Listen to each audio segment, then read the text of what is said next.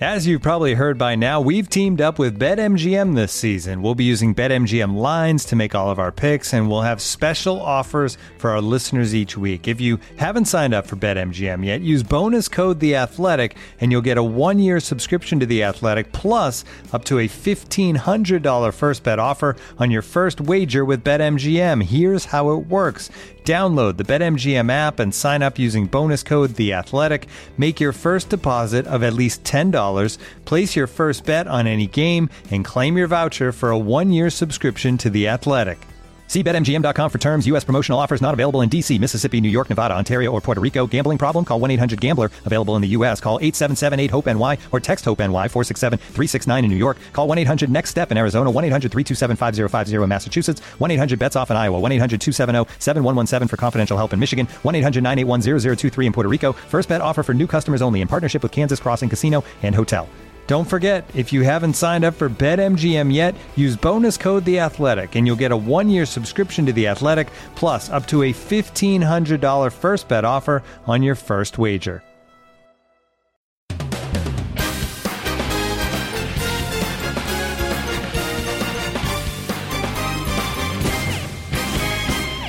Welcome to the Audible. I'm Stewart Mandel, joined by Bruce Feldman. It's been a couple of weeks. We uh, our schedules just didn't align, and then I got sick, and uh, I don't know. We just couldn't make it happen. We didn't want to wait this long, but now that we're here, we've got a lot to catch up on, Bruce, and none of it is particularly pleasant. No, lots of police blotter stuff, more Baylor stuff, and uh, you know, uh, well, we also have some some fallout from some of the coaching moves, most notably.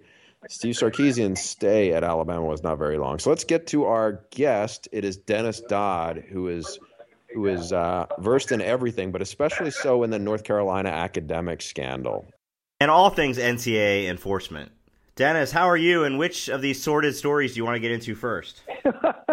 it's uh, I, want to spin the, the, the wheel of fate. I don't know. I I guess I guess I guess North Carolina because of uh, because it was somewhat new. Um, and Robert Cunningham chose to speak out on the subject right as they're about to go in the room, you know, later this year before the Committee on Infractions.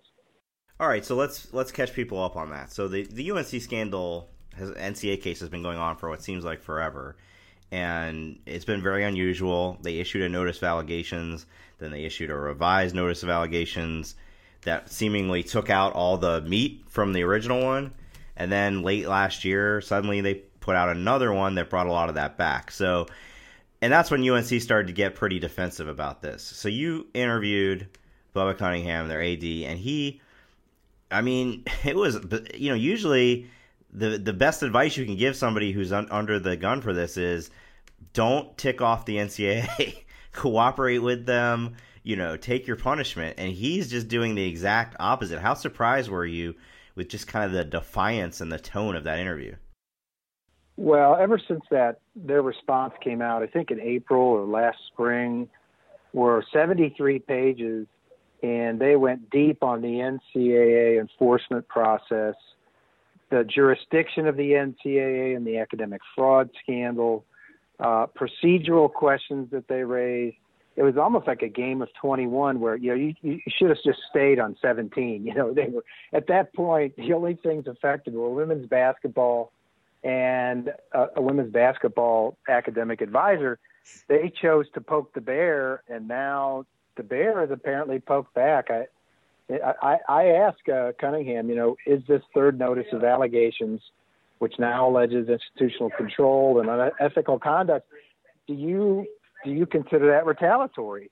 And he, he did not say no. Um, he kind of talked around it, but he did not say no. Dennis, what did you think of this strategy that it seems like it was more more of a strategy than him just kind of venting and, and almost challenging the NCAA? Yeah, it's it's definitely confrontational to the point that it's got the NCAA's attention. I got an email late Monday, I guess Tuesday night after the story was posted from an NCA spokesman saying, "Hey, here's our statement," and it really never occurred to me maybe it should to get it get reaction from them because this is just a guy venting. It's going to be what it's going to be.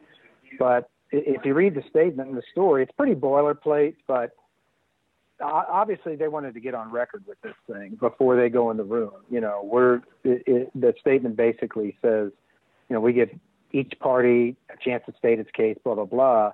But this definitely has the NCAA's attention, and I would scalp tickets to be in that room uh, when that case is heard. It's going to be very colorful. There's so many subplots to it, and one of them is that Greg Sankey the SEC commissioner, is the chairman of the Committee on Infractions. He is the one hearing this case or leading the group that's hearing this case. And I can't imagine he's happy with the, the, the direction this has taken. But I want to back up a second. All right. I think most people listening at this point are familiar with the overall scandal. You know, two decades of, of fraudulent classes at UNC, athletes being mm-hmm. steered to them. I want to just read real quick this passage from your interview with him. Um, Revealing what seems to be North Carolina's defense in the case, Cunningham told CBS Sports, quote, Is this academic fraud? Yes, it is by a normal person's standards. But by the NCAA's definition, it is not. That sounds like something Kellyanne Conway would say, right? Is Yeah. how do you how do you say those two things in the same sentence? They're going they're going to argue semantics. Uh, in the I guess it's the second notice of allegations in regards to the actual fraud itself the NCA says that North Carolina, quote, leveraged its position with uh, the professor uh, Julian Julius Julian Nyangoro and Debbie Crowder to create these classes.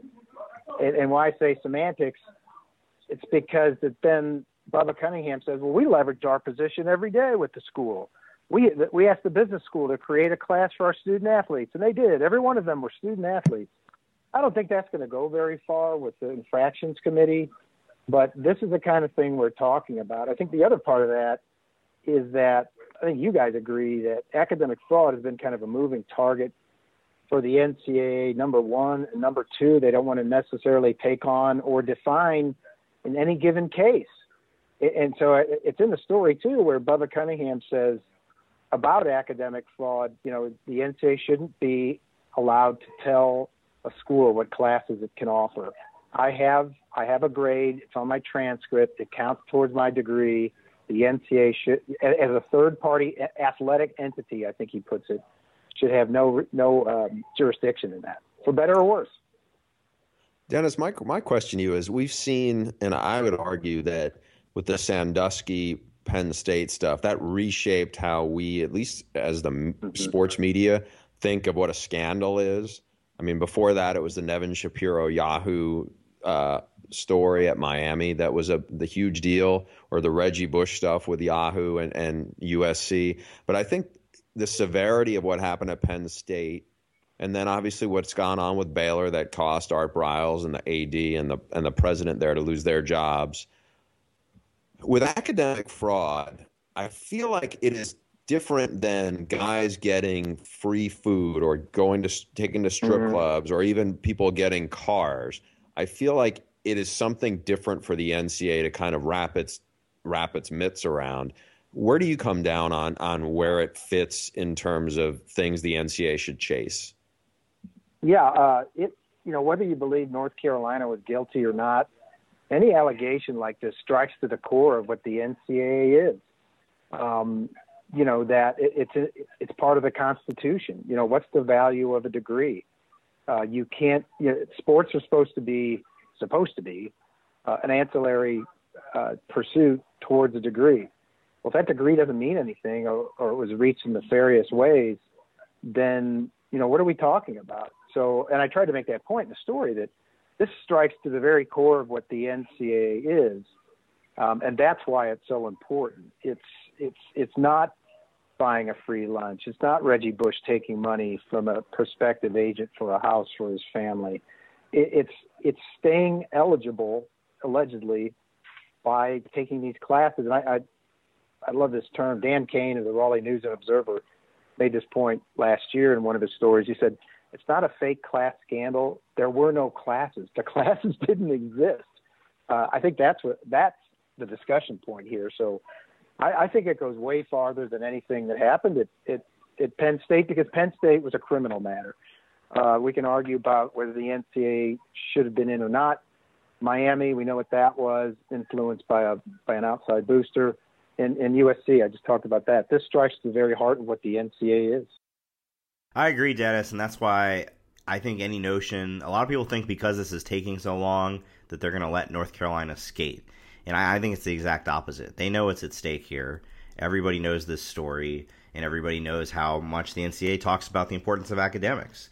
Now, what that's going to look like, I don't think any of us have any idea because it's so far reaching. Are you really going to strip, you know, 10 years? It's 10 years right now that they're, I don't know how they came up with that window, but I think it's, yeah, I believe I, it's I, 10 years. And I, and I, yeah, I don't know how they came up with that. And I don't know how they came up in the previous notice of allegations where, where the investigation started in the fall of 2005, conveniently. Conveniently. North, yeah, after they won that championship in 05.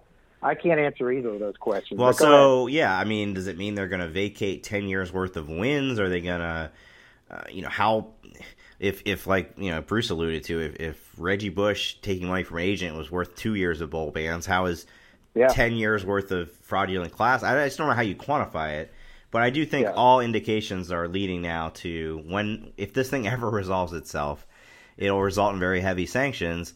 And then I think your interview, Bubba Cunningham, kind of he didn't say it, but it sure sounds to me like he's saying, "Don't do it, because if you do, we're gonna sue you." You know, yeah, don't yeah. don't dare. I think they've uh, I think they've laid the foundation for a lawsuit if they don't like what comes down. That being said, in my opinion, everything is on the table now. Postseason postseason scholarships, those two national championship flags in 05 and 09. And as we know, the NCAA has never in its history taken down you know, taken away a championship in men's basketball. But I, I think that that's where it hits the nerve at North Carolina. Or they are they going to hit our nut? You know, it, it, the reason we devise, the reason we have most of our identity for a lot of people, college basketball, that's in play. I'm not saying it, it will get taken down. Um, I think North Carolina is a place where you mentioned vacated wins. I think that that would really be damaging to North Carolina. I think in a lot of cases, just a paper penalty that doesn't matter. But at a place like Penn State, uh, where Joe Paterno, you know, fashioned the all-time wins record at North Carolina, the oldest public institution and a considers itself a, a institution of higher learning. I think that would that would disgrace North Carolina. Even though again, it doesn't mean anything per se. I think it would really, really hurt the North Carolina psyche.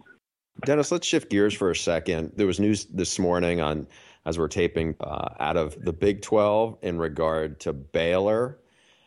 Uh, basically, they're going to hold revenue from the Big 12 deal, which could be anywhere between five, I'm told, and seven yeah. million dollars. Now, the, eventually, the Baylor could will get this money back once the third party audits them to see if they how they are doing with the 105 recommendations from that Pepper Hamilton had put forth. It's it's kind of a response I'm told from the Big 12 in the wake of of the news dump with all the uh, all the text messages from the three regents. I mean, is this story going to get worse for Baylor? Do you think, or is it finally going to start to kind of? Are they going to start to move forward? Well, it's it's going to get worse before it gets better because I, I think there are many many lawsuits to come, uh, or many challenges to that. I, I just looked up since boy uh, since December fifteenth, since Baylor was put on a one year warning status by their accrediting body. Uh, it said you better clean up your act, or in a year we could put you on double secret probation. Think about what has happened since December fifteenth a second former Title IX officer complained to federal officials she was discriminated against and intimidated by Baylor officials. A former football ops guy filed a libel lawsuit. A new lawsuit just last week 52 rapes in four years by at least 31 players. Briles dropped his libel lawsuit before a series of emails, you know, disgracing him. We know about that. And just this week, the, the strength coach got dismissed for allegedly soliciting a prostitute. No, it's not going away anytime soon it's going to get worse. Um, where it all ends up, I don't know, but it's you know this is this is what non-transparency gets you. This what's this is what hiding behind being a private school gets you, and not doing the right thing and stepping up. It's this constant drip, drip, drip that don't won't end anytime soon.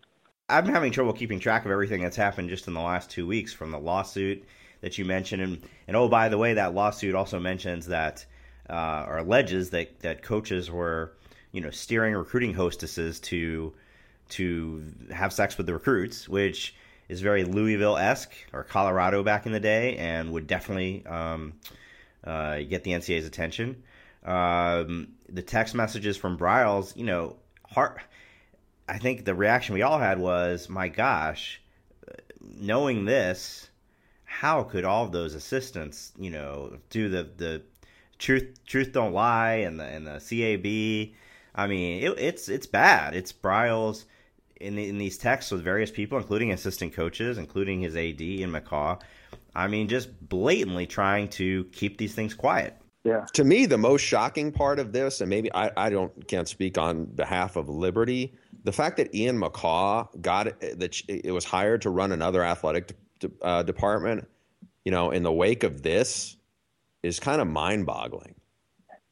It, it really is until you look at Jerry Falwell Jr., who's a bit of a wild card himself, and I believe was probably warned against hiring Ian McCaw.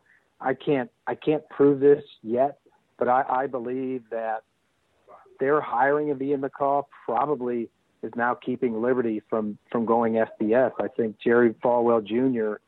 was making a concerted effort for Liberty to move up. Can you imagine the NCAA granting status to Liberty with Ian McCaw as their athletic director? I can't. That's a good point. I mean, Ian McCaw is, is in one of those texts uh, says, you know, oh, hopefully they keep it quiet. That'd be great if they keep it quiet. Ken Starr was even implicated in one of those where um, somebody says, you know, they're trying to they're trying to uh, get somebody's uh, suspension overturned academically. And like uh, Te- Tevin Elliott, I yeah. think, or was that the was that plagiarism? Yeah, they said, oh, you know, oh, they, you know, he's got uh, a hearing with somebody right below Starr, but if that doesn't go well, you know, the president will overturn it. He'll take care of it.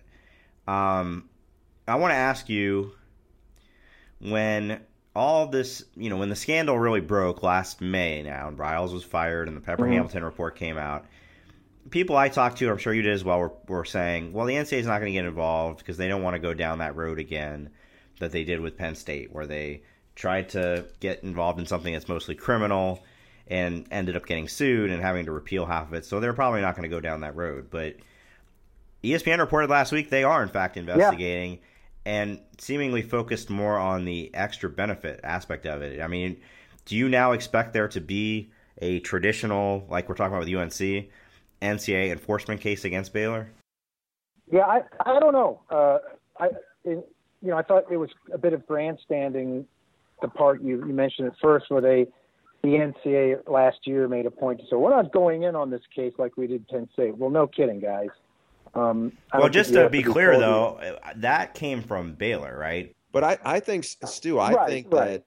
That, that going back to you know whatever it is, six months. I think I, I don't think this is that new. I think that it had been out that they that the NCAA was look going to look into this.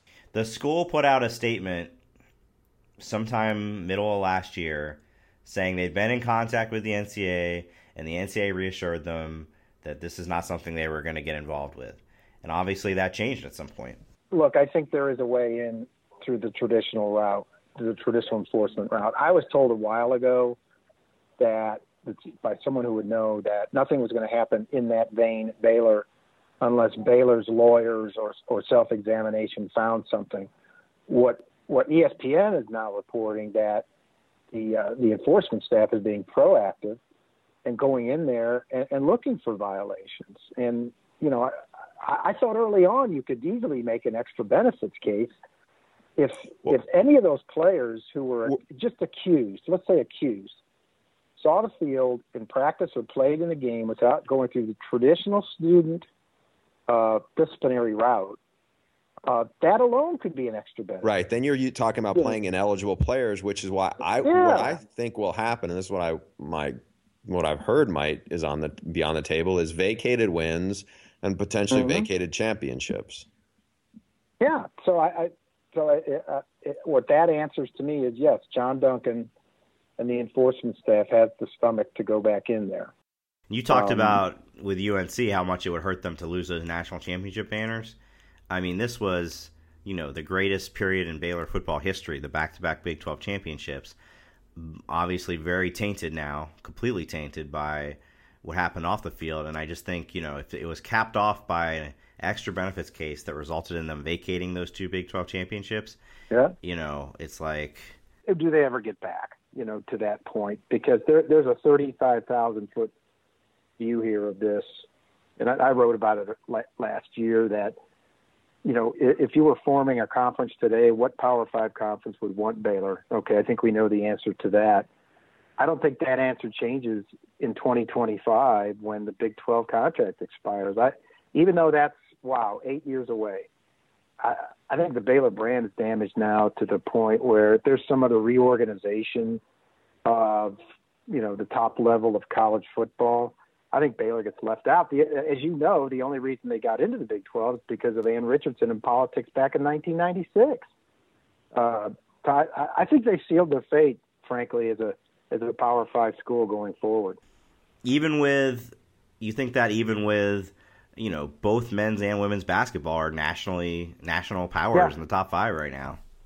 Well, look, they can look. You can you can be a national power in basketball and still be Tulsa in football, you know, right. and, and be at that level. I'm I'm talking, you know, all the benefits that being in the Power Five entails. Well, uh, you know, go ahead. Branding, bowl money, whatever. Yeah, and to your point, it's clear. It was clear even before uh, Wednesday's announcement about the the withholding the revenue. The Big Twelve has basically had it with Baylor.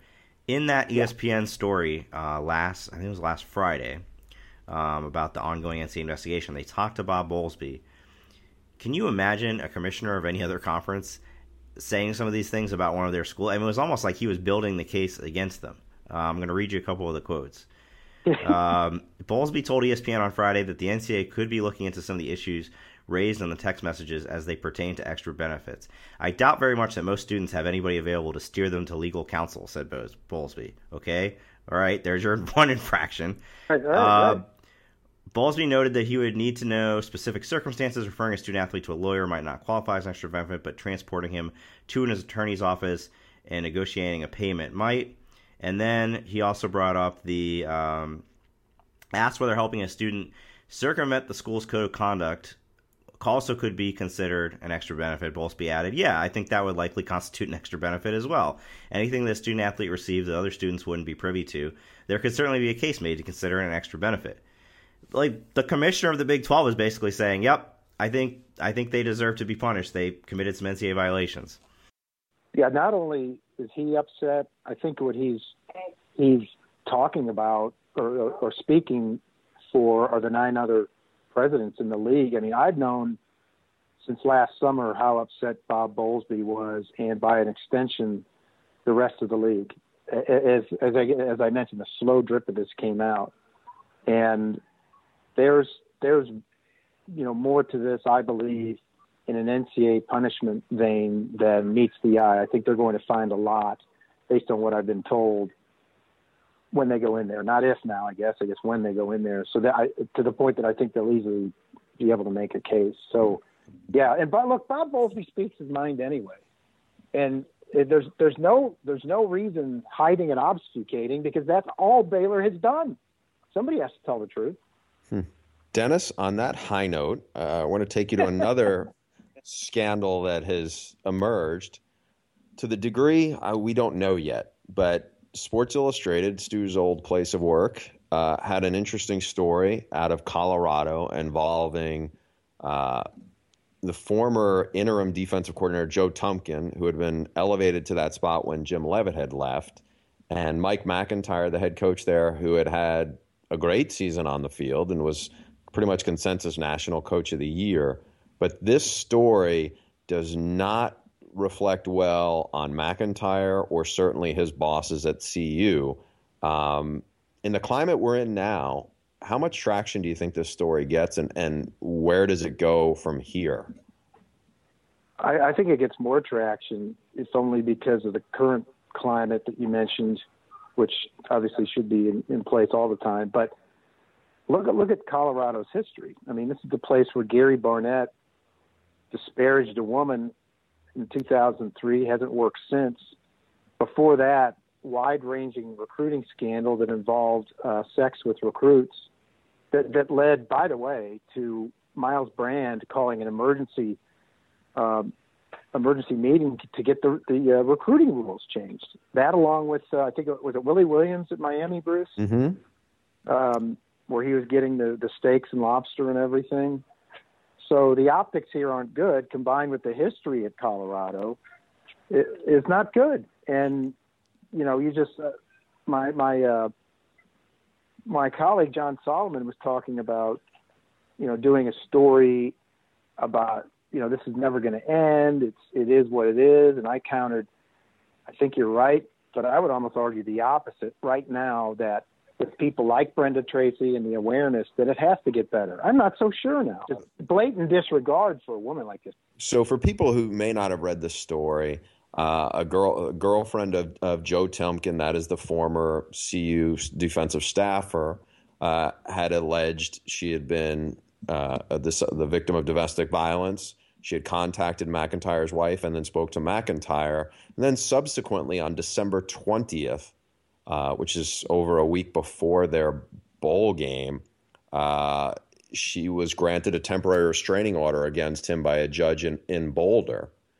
And so the upshot of this, after the story came out, Colorado said that the school chancellor, as well as the AD, Rick George, had approved the decision to allow Tumpkin to call plays for the bowl game, even though they had knowledge of domestic violence allegations against Tumpkin. I mean, knowing that, Yeah. to me, that is really disturbing. I, now, I think I'm not saying that um, entirely takes the responsibility off of MacIntyre. When you're talking about the chancellor and the AD, I think they're going to have a lot of stuff. Uh, they're going to have a lot to answer for on this issue. And on January 31st, he was charged with five felony counts of second degree assault and three misdemeanor counts of third degree assault. Now, that's obviously way after the fact, but this is of him coaching, but this is what we're talking about allegedly at the time that he he had done to this woman. And I, I you know, I, I know all of this is, is heinous and wrong. When you even just get wind of this, how is it so important that Joe Tumpkin has to call plays in a darn bowl game? You know that it's that it's that important. Uh, the moment you hear that, you just got to okay, you're just you're just going to be suspended or go away for a while because this is not right. Yeah, and I think it's important to note, and, I would encourage people to read that story by Michael McKnight on Yeah. SI. I mean, it's very disturbing and it's very courageous of of the woman who, you know, Mhm. in the article goes into great detail about um, what she's alleging he did to her. It was awful, and um, and because it's uh, told from that point of view, MacIntyre comes off as unsympathetic because she called and confided all this stuff into him to him, and then he basically shortly thereafter cuts off communication with her. As Mhm. insensitive as that seems, I actually kind of understand it. I'm sure he realized the severity of it, that there was going to be.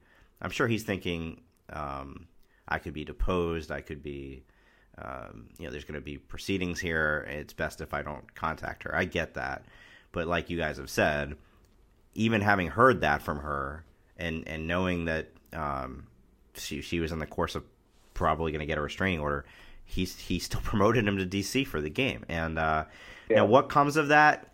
Bruce and I disagree on this a little bit. I don't think much will come of it. It's a you know a poor decision on his part, and it certainly takes the shine off of the feel good story around him in Colorado last year. I just don't know how much further it gets. Bruce, on the other hand, thinks You know, I think in the climate we're in, I mean, we just saw, and I don't want to say this is, you know, what happened at Baylor, because I think all these situations are are unique to themselves and the circumstance. The part that I, I think is is is going to be tough for CU to answer is the not just that you let him coach, but that you elevated him with this knowledge. I mean, I don't. I wonder if Rick George will lose his job in the wake of this. Yeah. I mean, because he's the one who signed off yeah. on this. Let's not forget this is the school that that hired Jim Leavitt, um, who allegedly laid hands on a player at USF. I, I, I'm not saying that Jim Leavitt should never work again. You know, he'd been part of a Super Bowl team at San Francisco under uh, Jim Harbaugh. But look, again, given given CU's history, I don't know if it should be Colorado, and I, I I don't know if Mike MacIntyre was.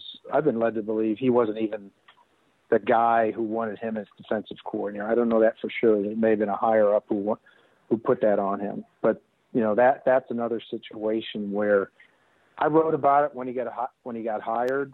Jim Leavitt. No one else really cared, and they went on and became a top ten team, and now this. What do you think would be apt at this point? In in terms of punishment? Yeah, and I'm not saying that that Rick George uh, or the chancellor should be fired or MacIntyre. I don't. I just do not know what the appropriate response to something where you clearly did not, you know, in hindsight, handle this appropriately, and I don't know what the what the reaction to that should be. But these are big positions yeah, I, of leadership, and people are watching. I agree. There there has to be some overt, I think, uh, move to show contrition and, and, probably punishment. I don't know exactly what that could be right now, uh, or what it, what you know what's what's a meaningful penalty and reaction to this to the people involved. You know, I I, I don't know if there is one short of uh, short of dismissal, and I don't think anybody. You know, Bruce, you think that might be on might be on the table, but um, I don't know. I, I honestly don't you know, know, the answer to this. Yeah. I just know that what and again we haven't heard from from MacIntyre on this yet uh, and I'm sure that some of this is just it's almost like paralysis by analysis of, of what is the appropriate right. response. All these situations are unique to themselves, but I do think, and this is something from talking to some other coaches, some of these coaches still don't get it. I really don't think no. that, you know, they use the expression, I've heard this for uh, over a decade, you know, a player gets in trouble at another program and the coaches will say these are teachable moments. Well, a coach gets yeah. in trouble someplace else and it doesn't seem like so the other coaches kind of understand where they fit with these things and their responsibilities for it. Yeah, I I think it's going to be a process. I mean, just in the you guys know the Oregon strength coach situation before. I mean, we can talk about how you know he should have been accredited, which he wasn't by any of the two major bodies. He was accredited by a track and field organization. The other part of this, I think, a big part of it is why doesn't why why aren't strength coach positions posted like any other position in the athletic department?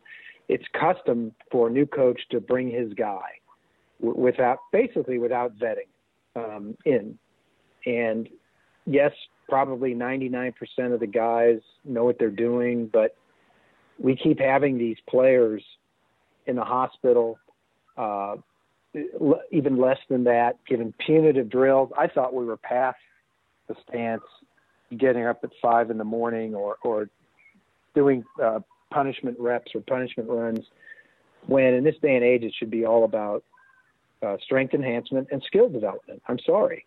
Um, there's other ways to penalize these guys without abusing their bodies. They get enough of that in games.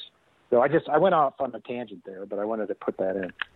And and Bruce, to your point about the the teachable moments, I mean, I think the the Baylor and the text messages is a perfect example of that. Now, I don't know, you know, all these assistants that kind of blindly defended Art Briles and and clearly thought that this was some sort of uh, you know, they they literally thought that like the school was trying to run him off. Like the school would actively want to run off the the most successful coach in school history uh, to protect themselves. Anyway, I don't know like that they would have been privy to all of those exact text messages, but clearly that was a good sampling of kind of what went on there on a regular basis.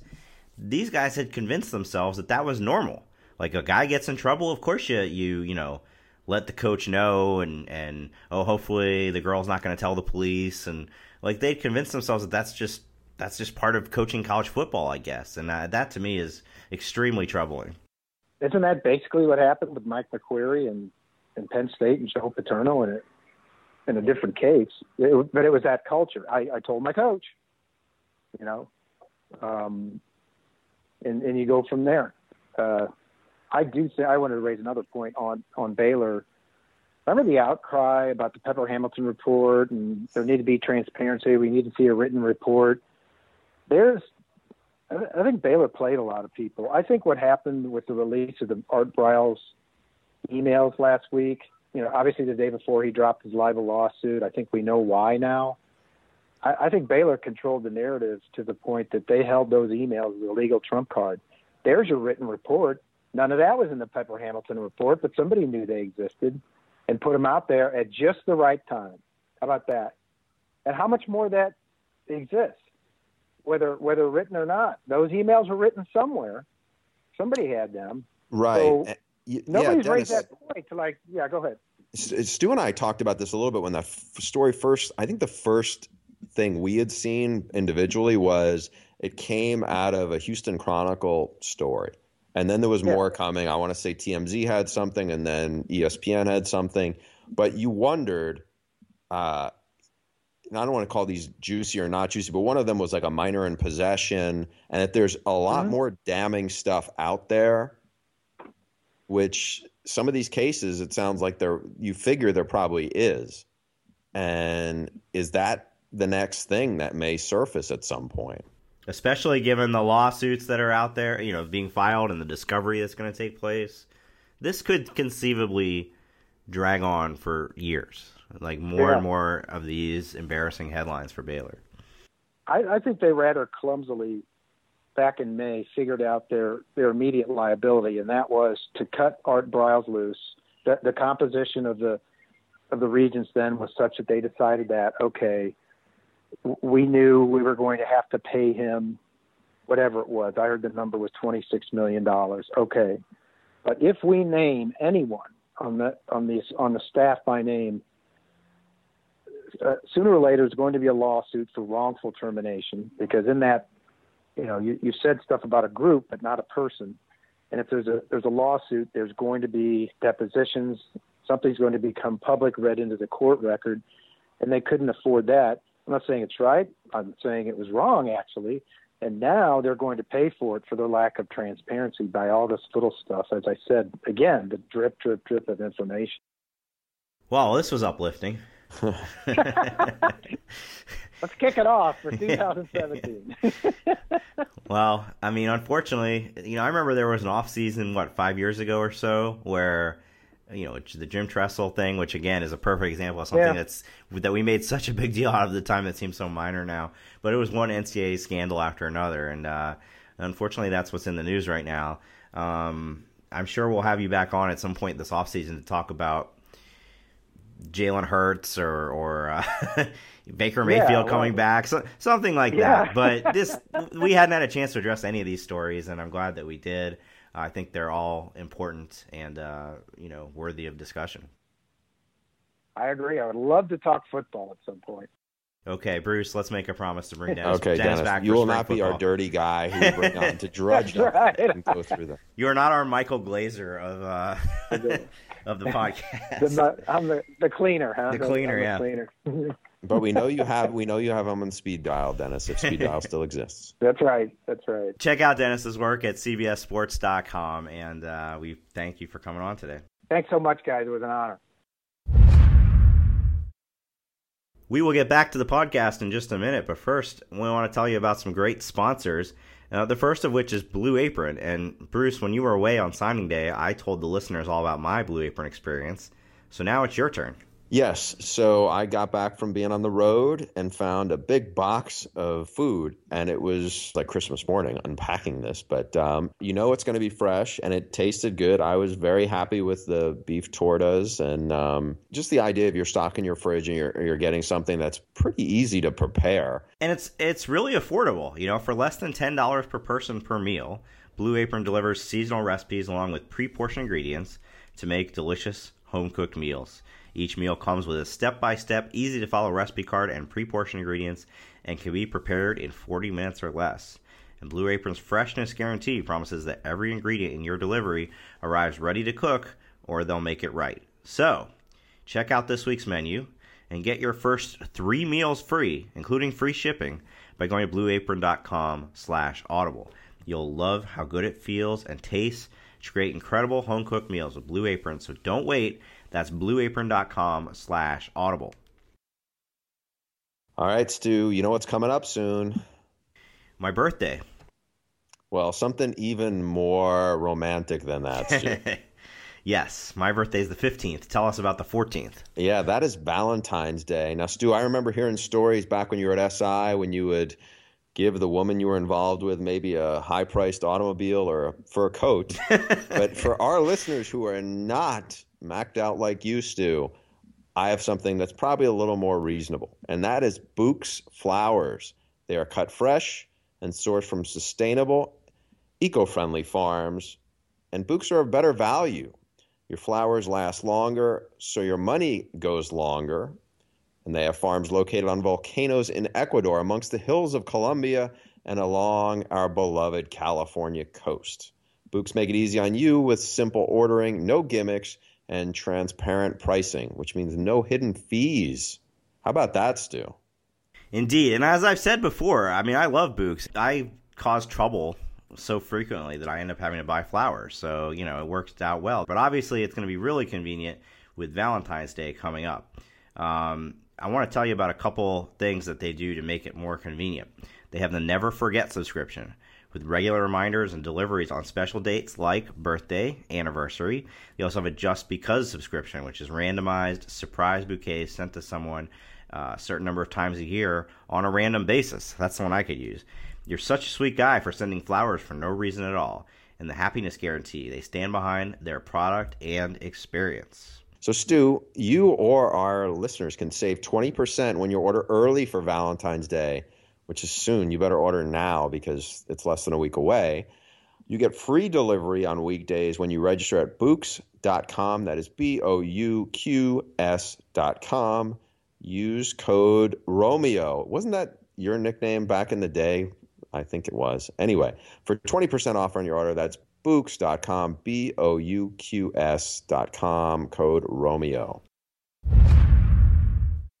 All right, so Stew, I know one of the things that you and I don't always like doing, and I dread it, especially in off season when I don't feel like I have to do TV much, and that is shaving. But for decades, one big razor company has relentlessly increased prices and reaped immense profits at the expenses of the customers and guys like me and you. Those days are gone. Harry's knew there was only one way to ensure quality, so they brought their own factory. By taking less profit and selling directly to you over the internet, Harry's offers their blades at a half price, just $2 a blade compared to the $4 or more you pay at the drugstore. Harry's razors includes everything you need for a close, comfortable shave. Weighted ergonomic handle, can't beat that. Five precision engineered blades with a lubricating strip and a trimmer blade. Rich lathering shave gel and a travel blade cover so you don't hack yourself up when you get to the hotel and sort through your bag. Uh, what are you loving about Harry Stew? I'm going to answer for you. I know it's that smell. You love that fresh, clean, I just shave myself feeling when you uh, take on the world the next day. Absolutely. No question about it. So here's a special offer for fans of our show. Go to harrys.com right now and enter promo code audible at checkout to get a post shave balm free. That's harrys.com code audible. All right, Bruce, it's been too long. Let's get to some emails. It's the mailbag from a computer, so not literally a bag, but just mail. You know what? I think we should, in addition to our favorite producer, Lindsay, who's, who's a big upgrade from Teddy, whatever his name was. Forgot about Uh, that guy. Yeah, I think we should actually give some kind of like co-producer credit to Jason Gorlewski because he's involved in almost every podcast. Well, he sends emails every single week. You couldn't ask for a more timely email than this to start this segment off. Yeah, so Jason is based in Columbia, South Carolina, which is like the home away from home for us because he's that big of a presence on our podcast. Thank you, Jason. Bruce and Stewart, quick question. How does the loss of Steve Sarkisian as OC affect the Alabama juggernaut, or does it? There's no way Saban brought him in to coordinate just one game, right?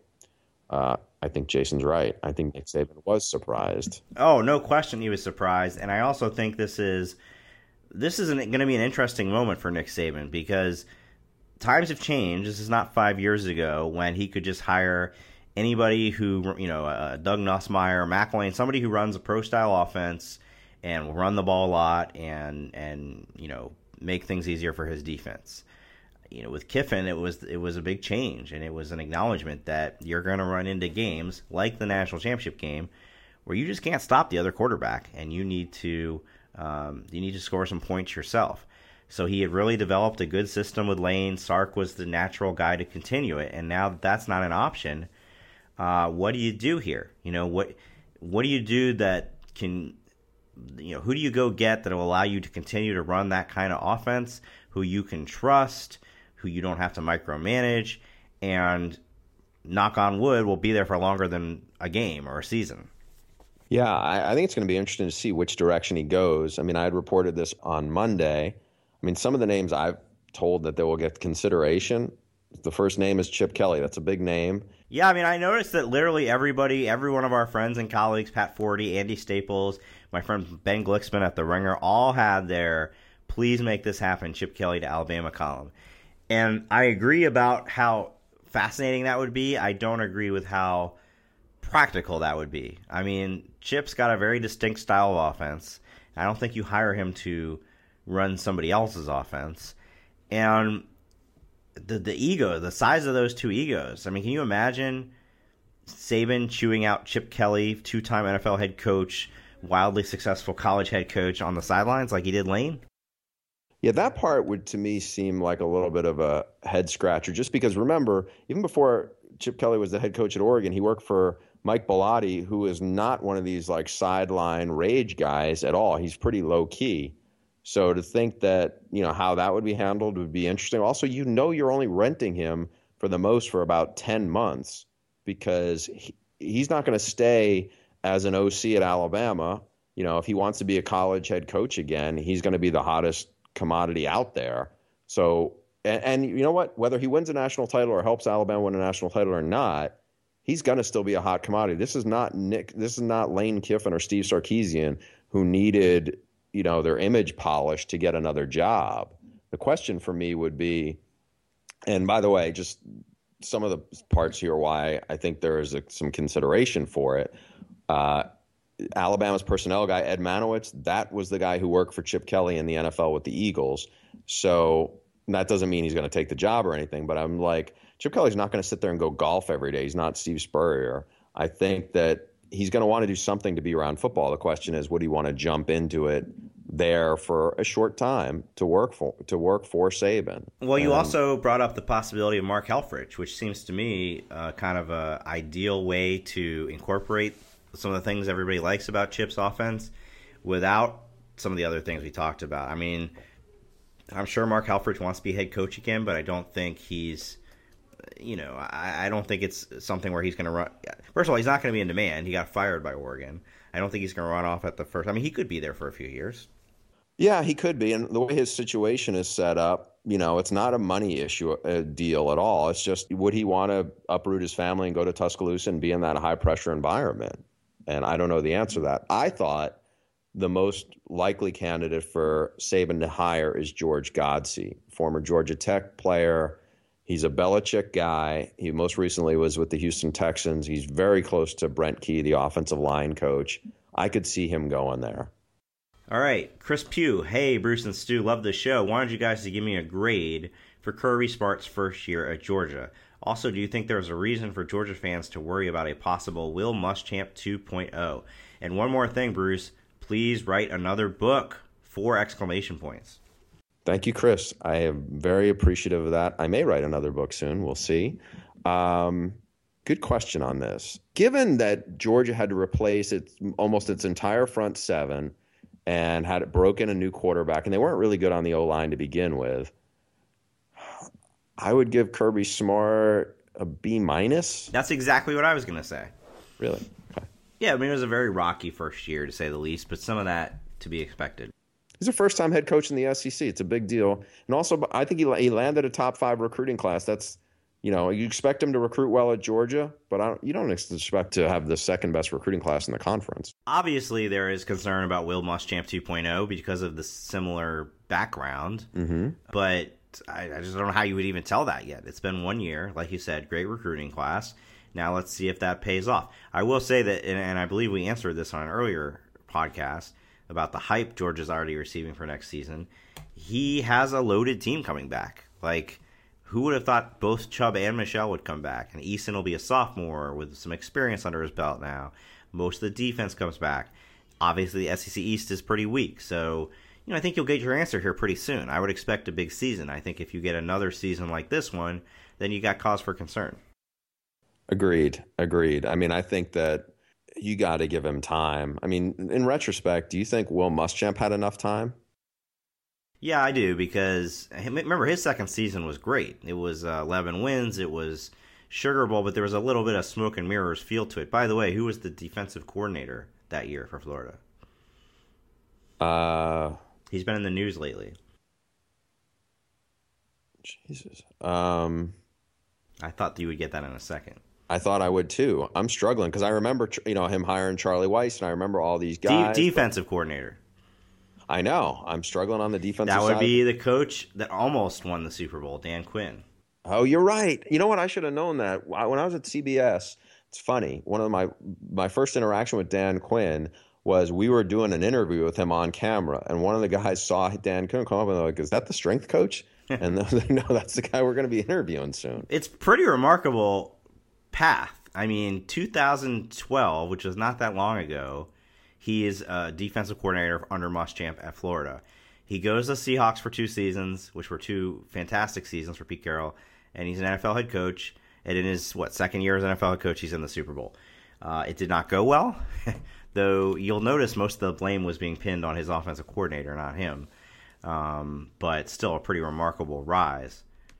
Hey, I know you love answering questions about Rutgers. okay. Charles Bristow. Hi, guys. I enjoy the show. You've been understandably down on Rutgers this past year, but what about their future? There's a common perception that if Rutgers could keep a significant portion of the top New Jersey talent, they would be a contender. Do you agree with that perception? And if so, what do you think their ceiling is? Perennial contender for the Big Ten championship, or usually third to fourth in their di- division with an occasional breakout year? And do you think Chris Ash is the guy to get them there? There's a lot to unpack there. Um, I think expecting to be third or fourth in in that division is wildly optimistic. You know, well, you, to, you, mean you don't think they can even do that once in a while? I think it's a stretch. Look, on a bad year, Urban Meyer's going probably ten and three. On a bad year, Jim Harbaugh's going, you know, nine and four, 10 and three. I think the way you know the way James Franklin's recruiting now and what they are, I think on a bad year, you know, Penn State's going to be eight and five. You know, I, I don't think this was a bad year for Michigan State, but I mean, Maryland, by the way, recruited very well, and there's a lot of talent in Maryland. I mean, I was, you know, working on something recruiting re- related, and in 2018, the state of Maryland seems to be pretty loaded. So I'm not that optimistic. I, I think it's going to be a struggle to get more than eight wins any year. I am also pessimistic. Not quite as pessimistic as you, because any team can get a solid nucleus together and, and have a, a decent season every so often. But when you think back to when Greg Schiano had it going, um, basically a decade ago, they were in a weaker conference, but also much weaker, much weaker. But also, his thing was keeping the kids in state. Well, who were their main competitors? Penn State was going through, you know, the end of the Joe Paterno era where they were not the recruiting power they once were. Michigan was in a bit of a state of flux as they went from the Lloyd Carr era to Rich Rod uh, to eventually Brady Hoke. Now Harbaugh's basically set up shop in New Jersey and is picking whoever he wants. So, and and like you said, Maryland obviously competes in a lot of that region as well. So, I don't think he's going to be. I don't think it's realistic unless Harbaugh, Meyer, and Franklin all leave in the next couple years that he's going to suddenly become. Uh, that Rutgers is suddenly going to become the destination for all the in-state, great in-state recruits. Uh, if anything, you know, the Big Ten is gaining more from from being setting up shop in New Jersey than Rutgers is from being in the Big Ten to this point. Yeah, and I think the challenge is going to be everybody goes in there. So I'm going to read to you the top five recruits. This is by ESPN's rankings for New Jersey. You want to guess uh, where they went? Who got the number one player in the state of New Jersey this year? I don't know who the number one player in the state of New Jersey was, but I'm going to guess he went to Michigan. No, right conference, right first letter. He went to Maryland. Wow. The number two player went to Stanford. The number three player is Tommy DeVito. That's the quarterback. Uh, he went to Syracuse. Number four player went to Penn State. The number five player is from Paramus Catholic, which has helped uh, Michigan a lot. He went to Michigan. So now, people Rutgers, often group Maryland and Rutgers together because they came in at the same time, but it seems like they're not remotely in the same position. Maryland just recruited a top twenty class. Uh, of, the, of, ESPN's top top uh, fifteen in-state recruits, Rutgers got two of them. And I don't even know where Rutgers. Let's see, where was Rutgers ranked as a recruiting class? I think they actually had a halfway decent class. Now I 40, they were forty second, which um, is not bad it's between Iowa and Washington State. No, it's not bad, and certainly plenty of teams. Michigan State comes to mind have put together successful programs with recruiting classes ranked around there, and, and that's probably what he's going to have to do is is find the under recruited guys who the the bigger schools miss out on. But you're not. I mean, the idea that you're going to go in and lock down the state, it's it's not realistic. I mean, you know, look, there's going to be some kids there that are going to end up at Notre Dame, they're going to end up at Miami, they're going to end up at Pitt or wherever. These other schools are going to come in. And I think it's a hard job to expect for people to look at you differently unless you're, you know, it's a chicken and egg thing, but unless you get one of those 9 or 10 win seasons, it's a tough sell. I mean, this is a, this is a really tough job now for Chris Ash, I think.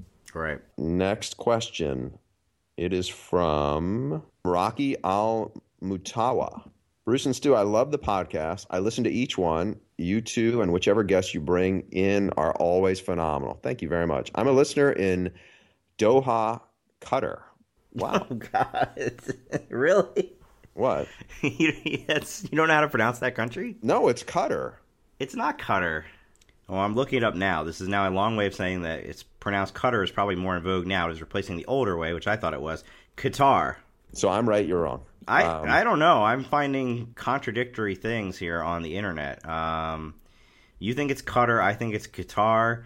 I mean, the best person to answer this is the listener. So we know he listens. So please clear this up for us in the next podcast. Okay. Uh, having said that, uh, Rocky played D3 football at Lake Forest College, winning a share of the Midwest Conference title in his senior year in 2012. Currently on the Qatar national rugby team. Wow. So he's a little like Nate uh, Ebner from uh, the Patriots. I am a huge Wisconsin Badger fan, and now that the season's over, my favorite subject is, gra- is graduate transfers. Russell Wilson was amazing for us, and from recent podcasts, the two you named your Mount Rushmore of college football. It would be incredible to hear the same for graduate transfers or players who have transferred.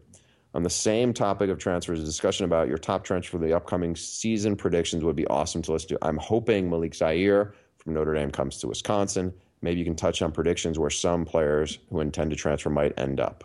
So I wanted to include that because it was uh, such an exotic destination that we can't figure out how to pronounce. I don't know that I can can rattle off the top of my head a, uh, a Mount Rushmore of grad transfers. Though certainly Russell Wilson would be right on it. Um, but the Malik Zaire one is interesting because this is kind of an unusual um, direction he's taking. So he announced, I believe, toward the end of the season or at the end of the season, regular season, that uh, he was going to transfer, be a grad transfer, and it was down to UNC in Wisconsin, according to all the reports. And then he just kind of stopped that process, and he, uh, you would think you'd want to get to the new school in time for spring practice, but he is I believe, out training with his private coach in Arizona and is going to wait till after spring practice to decide where he's going. Yeah, that creates a little more intrigue. And I think there's some situations where you're going to watch and see how the dominoes fall at some of these places. So, do you think he's literally just waiting to see, like, he's going to wait and read the recaps of every spring practice and say, oh, this team needs a quarterback, this team needs a quarterback? I think there's going to be more intel than that, I yeah. do think. But I mean, is it Florida is the other school that's been mentioned? And the stories I read said that Florida, there's a rule in the SEC that their past grad transfers didn't meet academic requirements, so they can't take another one, but it might get waived. It was very complicated. Mm. But do you think? I mean, you know this this market. Do you think that uh, he's waiting to see what specifically happens at his finalists, or he literally is like open to whoever might take him? Uh, I think he's playing it by ear, to be honest. I mean, I know the guy he works with pretty well. Um, I haven't talked to him in a while about it, but I don't know about Russell Wilson, but I think it's a it's a, it's a big impact transfer. I mean, this is a guy who's he hasn't played that much, but when he has, he's done pretty well. He's got a he's a good dual threat quarterback. Uh, I would think he could come in, start, and be very successful. Yeah, we'll see. Um, the last one I wanted to bring up here. You and I both recently participated in an exercise for Athlon where they asked us to rank the 50 best players of the past 50 years, which I found to be incredibly difficult. I bring that up as a context for this from Bill Thomas. This is in reference to the Mount Rushmore thing. There are a lot of good players who made their team better, but only one transformative player who, in the last 20 years, carried his team to a national title in one division and then made them nationally ranked the very next year in a higher division. Randy Moss is the best player I've ever seen in person. Unless you actually watch the film, you don't understand how dominant a player he was in both 1AA and 1A. Question Did you have Randy Moss in your 50 greatest players of the past 50 years? I'd have to go through the email. I think I did have him on though. I, I did. I did. Um, and I don't. I hope we're not violating any rules here by disclosing this because I don't know when when exactly this is coming out. Uh, yeah, as I went through it, I was like, you know what, you got to have him on there. He, I don't know that there was a more dominant receiver during that period, other than of course Jerry Rice. Yeah, looking back, it's hard to kind of um, go through this because some of these guys we never saw. That was a real challenge for me. Was feeling like I was putting in disproportionate amount of guys in from the last 20 years and not enough from the 60s and 70s and even 80s. That's how I when I knew it was going to be really difficult, right? They sent us this watch list in terms in order of positions. And when I started doing the quarterbacks, I started to realize, for instance, Danny Wuerffel. I'm like, oh, yeah, he's going to be very high. And then you get through the whole list of just the quarterbacks and you realize, wait a minute, I don't think he's even going to make my list of quarterbacks that I want to include. And I don't think I'm going to be able to include all the quarterbacks I want to in this list if I've got to do every position. I only have three quarterbacks in my top 20. Here's a good example of how do you put guys in context from way before our era. Archie Manning. I think Archie Manning is universally recognized as, you know, one of the great college quarterbacks of the last 50 years. But it was such a different sport. It was such a different era. There was no stats to go by. Um, he led Ole Miss to more success than they'd had before that, but it wasn't like they were national champions or, or you know, not the, the Vince Young or, or Matt Leinart type career. So how did how did you treat him? I think I have him somewhere on here. I mean, for me, there was one that was a little more like Hugh Green was a little before my time, but my older brother, I remember talking about him like he was Lawrence Taylor in college football. Uh, and Hugh Green made my top 40, I believe. Yeah, my top 40. He was my second highest defensive player on the board. Really? Yeah. Holy cow. I have three defensive guys in my top 10, um, but I saw them all. Now, one of the guys, you know, at first I was like, to me, he was the biggest omission that the College Football Hall of Fame has had in the last few years, and that was Derrick Thomas. I had him in my number five guy. Doing this list, by the way, makes you realize just how uh, elite Pitt was for a long period of time. I have four Pitt players in the top 50 players of the last 50 years. You wouldn't expect that given Pitt's profile today. Yeah, I mean, well, look, they had great graduate assistants in there just coaching up. So, and that doesn't even include a guy like Darrelle Revis, who uh, you know goes on to become an NFL star, but I don't think you could argue is you know one of the 50 best college players. But uh, you know they've they've pumped out some great players there, and obviously, hey, I guess when the coach wins the national title and leaves the next year for Tennessee, that's probably a bad sign. You got to tell me who your number one guy was of the whole list. Yes. Um, that was the same as mine. It was a tough, tough call between two running backs. Okay, we're and, on the same page right now. And I ended up going with Herschel Walker number one, Barry Sanders number two.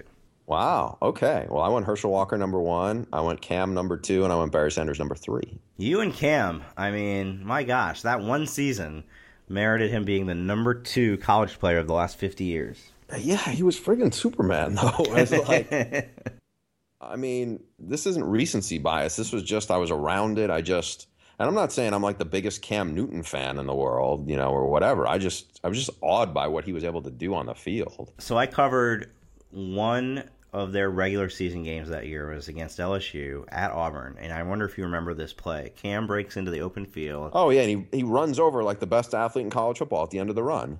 And there was a phenomenal picture in SI the, the next week that I printed out and put up on my wall in the office that was like, you, you know, it, it seemed like, uh, you know, this, that you made this up. Like you did you staged a photo shoot where he's in the foreground and the two LSU defensive backs are lying on their stomachs looking up at him.